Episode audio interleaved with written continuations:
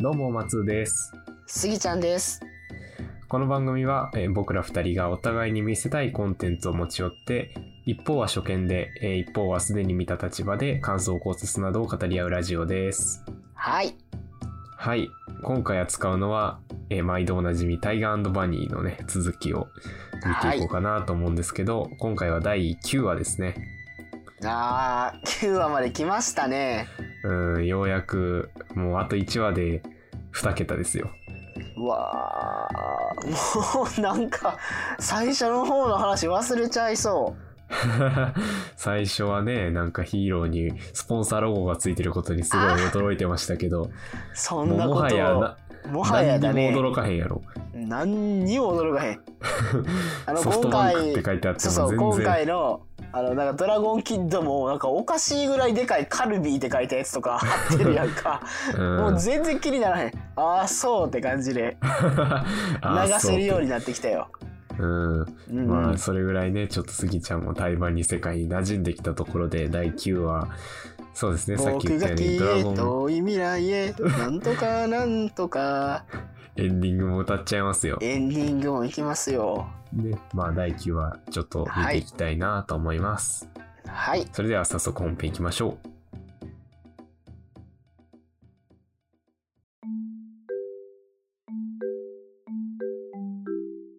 はいというわけで今回見ていくのは「タイガーバニー」の第9話えー、スギちゃんサブタイトルお願いしますスペアジロア d and spoil the child 可愛い子には旅をさせよね見たいですですねねまあ見たらわかるけどでもこれ可愛い子には旅をさせようーんちょっと悩むね悩むねっていうのはその英語的にってこといやあの今回の話的にああ話的にね今回まあでもそっか可愛い子には旅をさせなきゃいけないのかな今回はなんかそのまあドラゴンキッドっていうのヒーローを中心としてなんか親親心みたいなのがねまあそうやねテーマ描かれた回ではありましたね。うんというわけで、えーは今い回のあらすじをざっとご紹介したいと思います。はいカンフーと電撃を操るヒーロー、ドラゴンキッドの正体は、幼少幼少時より格闘技の英才教育を受け、ヒーローになるべくシュテルンビルトに送り込まれた少女、ホアン・パオリン。パオリンは可愛らしい格好をすることが苦手で、親から贈られた髪飾りをすることも断固拒否。そんな時、虎鉄には、えーまだ赤ちゃんの市長の息子を警護する依頼が舞い込む。というようなお話でしたね。ああなるほどドラゴンキッドさうん。めちゃくちゃいい技もらってるないい技。あー、ネク技スとトいうのか能力。ネ クストの能力だってカンフーと電撃を使えるってもう カンフーがあるだけでも強そうやのに電撃まで使えて折り紙に渡したれよ折り折り紙どっちかな いまやあでも電撃はネクストだけど、カンフーはねそれ自分の努力ですからああなるほどまあシュテルンビルトがねまあなんとなんとなくこうニューヨークっぽい感じじゃないですか街の感じとして、うんうんうんせやねでなんかこうドラゴンキットのまあ、着てる服とか、なんとなく雰囲気とかから見ると、どうやらこう中国かなんかこうアジアっぽいところからやってきた、こう一人ね、やってきた女の子なのかなみたいな感じはしましたけどねなんかそういなるうほど今回の話は割とまあまあまあ見てる分にはすごく単純単純というかまあまあ分かりやすいストーリーもいかにも典型的なもう物語っていう感じのはいはい起承はい転結があったお話じゃないまあ見ててまあ安心して見ていられたんだけども、えっとうんまず衝撃はドラゴンキッドが女の子やったのっていうことが一つ。そうね結構そこまあなんかこう声とかがね今まで出てきてたんでうん。でも結構ボーイッシュな感じのさなんうんうんうんかう「んテアー!」みたいな声だったからはいはいはいはい。なんかどどっちみたいなうんうんうんうどんっちのとも取れるみたいなさいやそうやね、感今じの子じゃ回。うんで俺前回がちょっとその折り紙やったからはいはいは俺いどんな暗い話が出てくるんやろうと思ったら割と、まあ、今回暗くもなかったしもうドラゴンキッドがすげえってことが分かったのと、まあ、そこからまあ親子愛のことが分かったというか、まあ、親子愛というかそういうところもあるよねってことがまあこのパオリンの話から分かって、はいはいはい。まあね、まあその、うんうん結構そのドラゴンキッドが、まあ、こう、ボーイッシュな女の子だから、ううなんか、そういう可愛い子とか、僕には似合わないよみたいな一人称もね、僕っ子で、うんうんううんうんっ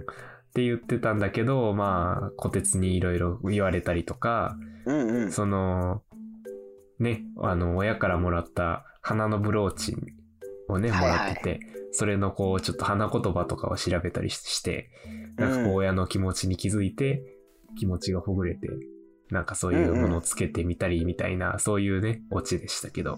うん、あちょっとね僕的には今回と前回のあの折り紙サイクロンの回はちょっと箸休み的な感じに感じだったんだけどもあー、まあね、この、まあ前回は折り紙の回だったけど、前々回が、そのルナティックとヒーローたちの対決っていうところで結そうそ構、うそうそうハードな回だったからね。ハードハードやったしその前の「ファイヤーエンブレム」しかり「ファイヤーエンブレム」「スカイハーイ!」にしてもうん。結構インパクトガチ強のメンツばっかりが 紹介されてたからはいはい。割と今回あのあの女えー、あのなんていうの氷の人ブルーローズ。ブルーローズとブルーローズ折り紙、えーうんタイガー、ドラゴンキッドは割と落ち着いたというか、まあ、まだまともな人たちや から、だから落ち着いて見てられるな、もう安心、もう安心できるわって感じやんか。確かにね。あのーうんドラゴンキッドが多分あのヒーローのメンツの中では最年少なんだけど、あ、そうなんか。あのー一番しっかりしてるもんね。でも一番しっかりしてるよ。うん。だって今回の さ、その、まあね、あの、ネタバラし、ネタバレになっちゃうけど、その、うんうん市長の、タイガーが預けられた市長の息子は結局その、金持ちばっかりを狙う誘拐犯に誘拐されて、で、ドラゴンキッドもついでに誘拐されちゃうっていう話だったんだけど、うんね、一人で解決してたもんね、ほぼ。うん。いや、本当に。うん。そのなんか赤ちゃんのねう、んアシストがあったとはいえ、うんうん。てか、それで思い出したけど、あの赤ちゃん強すぎひん。ね、その、念動力のネクストだったっていう。念動力のあの、なんでも物を浮かして、ぐちゃぐちゃにして、うん。あれ、折り紙に分けてやってくれよと思って。これ今後強いネクストが出てくると折り紙に分けてやってくれよっていう気持ちが、いや、出てくる、出てくる。もうまず、これまでにもダイヤモンド男のダイヤモンドパワーを分けてやってくれとも思 うし、いや、折り紙も立派な能力じゃないですか、あんな。 あの、ちょっと嘘らしい侍。いや、侍は別に能力じゃないから。擬態ね。ギターね、ギターはすごい、本当にギターはすごい。うん。だけどね。で、松さん、この回の前に、この第9話の、このドラゴンキッドは、もう僕が一番好きな回だぐらい押してたやんか。はいはいはい。それはなんでやったのまあね、あのー単純に、こうヒーローの8人ぐらいいる中で、ドラゴンキッドが一番こう、推しヒーローだっへえ、たそっうてなういんやところもあって、やっぱ。ね、ギャップが、やっぱいいじゃないですか。うん。あギャップ そうなんや萌えああ、松さんギャップ萌えタイプね。うん。うん。っていうのもあるし、うん。まあ、あのーなんだろうな、こう、タイガーがさ、今回結構、小鉄さんがね、うんうん。あのーなんだろう、ドラゴンキッドに、こう、自分の娘の楓ちゃんをちょっと重ねるようなね、はいはちょっと重ねてたね。うん、なんかその、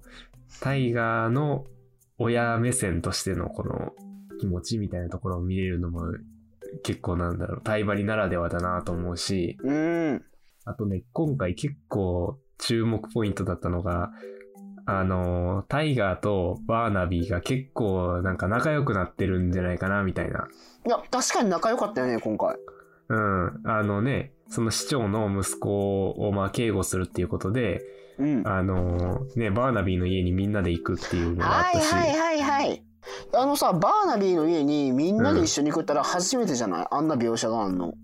そうね、なんかあのー、大体一人でいるか、あの、密着取材があった回でね、ヒーロー TV のスタッフが来るっていうのはありましたけど、うんうんうんう小ん。鉄さんとかが来るの初めてでしたね。なんかあーで、そこでこう、うんうん。一緒にお酒飲んだりとか、してたね。なんかあと、ね、ウロボロスについてこう、お前も大変だったんだな、みたいな喋ったりとか。はいはいはいはい。うん。前、前回の、うん。あのールナティックとの戦いで小鉄さんがちょっと負傷してたんで、浮上してた。はいはいはいはい。うん、なんかそこに、こう、負い目を感じるバーナビーみたいなのもちょっと見れて、あーはいはい。なんか、ね、この回が結構、この回で結構こう、ヒーロー同士の関係性みたいなところがよりなんか、密になったなと思って。ああ、なるほど。うん、なんかそれも好きなんですよね。で、その間にドラゴンキッドがお散歩行こうねって言ったら捕まっちゃったっていう。うん、 結構な大ポカをやらやらかしてるけどいや、いやあれ、 結構なというか、えぐい大ポカやで。何のためにあの二人にいさせてるんや。かつ何勝手に一人で散歩行っちゃってんねんっていう。大ポカも大ポカよ。 うん、まあでもうんね、結局みんな助かったんで、結果オーライっていうことでい。や、よかったよかったよ、本当に。うん。そしてね、この次の第10話から、うんうん。えー、結構ね、またね、ハードな、シリアスな回が結構続くんですよ。実は。あ、そうなの。うん。箸休めがあったのに。ね、あの、最後にさ、エンディング終わった最後かな。うんはいはい。謎のね、裸の男が出てきたじゃないですか。あいいの、声字のを書いてる人やろうん。あのーあの男がね、ちょっと、だいぶこの後、大暴れするんで。あ、あ、わからんかったんやけど、ルナティックは結局あいつやったやん。はいはい、あの、ハンジのね。うん。お二人のためなら努力は惜しみませ んよ。の、あいつやったのに、な、はいあいつは何なんルナティックの手下うーん。裸仕掛け男は、っていうのがね、こんこの後、まあ4話ぐらいで描かれていくんで、まあなん、か、そこの、なんかシリアスなところに至るまでの、なんか最後の、こうちょっと箸休め期間というか、なんか、給水所みたいあな、そうか、うんそういうことだったんか。そういう回でもありましたね。 はあ、まああと今回の回は松尾さんが割とギャップ萌えするってことが分かった回でもあった ね。どちらかといそうっすうとね僕はもう見た目と見た目のインパクトだけで 好きになるからうん。 「ファイヤーエンブレム」えーはいスカイハーイ」えーあとは「ダイヤモンド男」しかり 結構スストレートに面白いやつっていうね。そうストレートに面白い。いや ー、やっぱそうだよねね、ギャップはいいっすよね。ああやなっぱるほどなんね。うん。ね、他のね、アニメとかでも割とそういう傾向ありますよ、私。ああそうなんや。 うん。あ何の話やっていうね。二十何年目にして初めて聞いたよそんな の松さんのなるほどなるほどうん。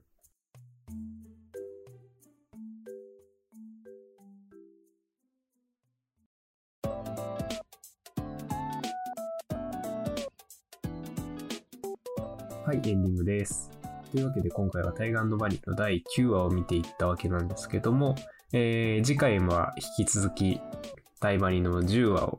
見ていこうかなと思っております。はいシリアスな感じになるのかな だと思います。僕もね、ちょっと、あの話うろ覚えなところがあって、見なるほどを見を直さないとっていう感じなんですなるほどなるほどけ ど。うん。いやいや、というわけで、はい、この番組が面白かった方は番組のフォローをぜひよろしくお願いします。お願いしますえー感想のお便り見てほしい作品のリクエストなどは初見ラジオ gmail.com にお願いしますそして番組ツイッターもあるので、よければそちらもフォローをあえお願いしますというわけで、えー今回はこのここら辺で、えーお別れとしたいと思いますまた次回さようならさよなら